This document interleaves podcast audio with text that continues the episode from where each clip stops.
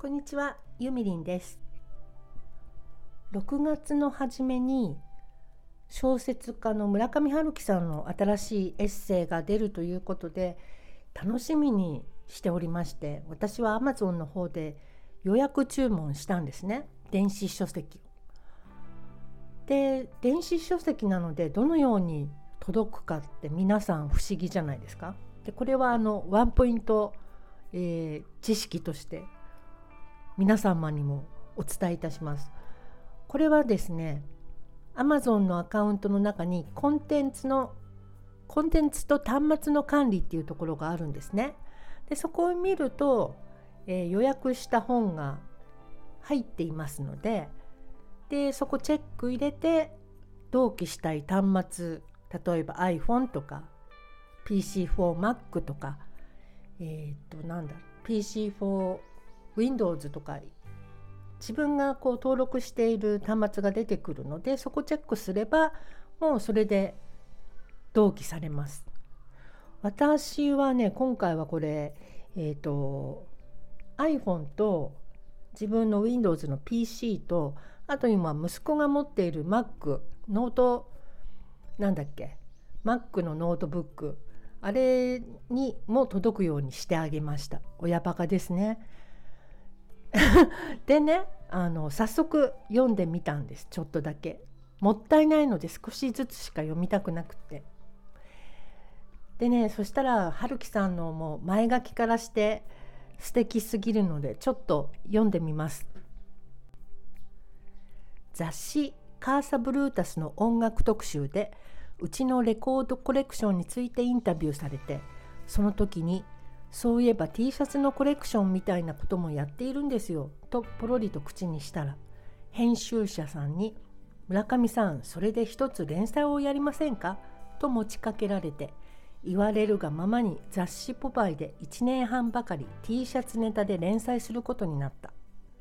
それがこのように一冊の本にもまとめられたわけだ。特に貴重な T シャツみたいなのがあるわけでもなく芸術性がどうというわけでもなくただ僕が個人的に気に入っている古い T シャツを広げて写真を撮ってそれについて短い文章をつけるというだけのものでこんな本が誰かの何かのお役に立つとも思えないのだがかっこましてや日本が直面している現今の諸問題を解決する一助になるとも思えないのだが20世紀後半から21世紀前半にかけて一人の小説家がこういう簡易な衣服を日常的に身にまとってまずまず気楽に生活を送っていたということを示す。後世のための一つの風俗資料としての意味はあるかもしれない。全然ないかもしれない。まあ僕としてはどっちでもいいんだけどこのささやかなコレクションをそれなりそれなりに楽しんでいただければと思います。とまずありましてもうこの辺りでねもう春樹さんっぽいなっていうか普通さ小説家とかっていうと自分のポリシーとかがボーンとあったり考え方がすっごくあったり個性的な感じがするじゃない？だけど春樹さんってこういうふうにね後世のために役立つかもしれないいや全然役に立たないかもしれないまあどっちでもいいんだけどねっていうこういう書き方がねあのたまらないんですよね春樹さんってね。結構作品の中にもそういう姿勢は感じられてあの原なんていうんですかね原寸大でっていうの？そのまんま頑張って生きてるっていうかかっこつけ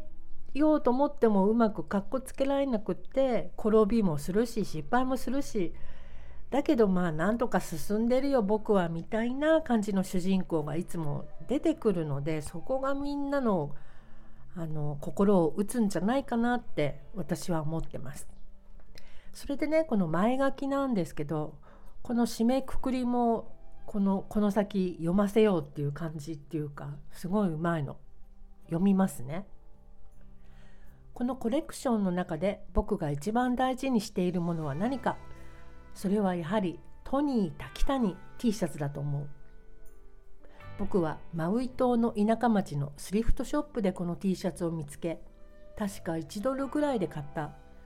そしてトニー滝谷とは一体どんな人なのだろうと考え勝手に想像力を巡らせ彼を主人公にした短編小説を書いてそれは映画にまでなった。たった1ドルですよ。僕が人生において行ったあらゆる投資の中でそれは間違いなく最良のものだったと言えるだろ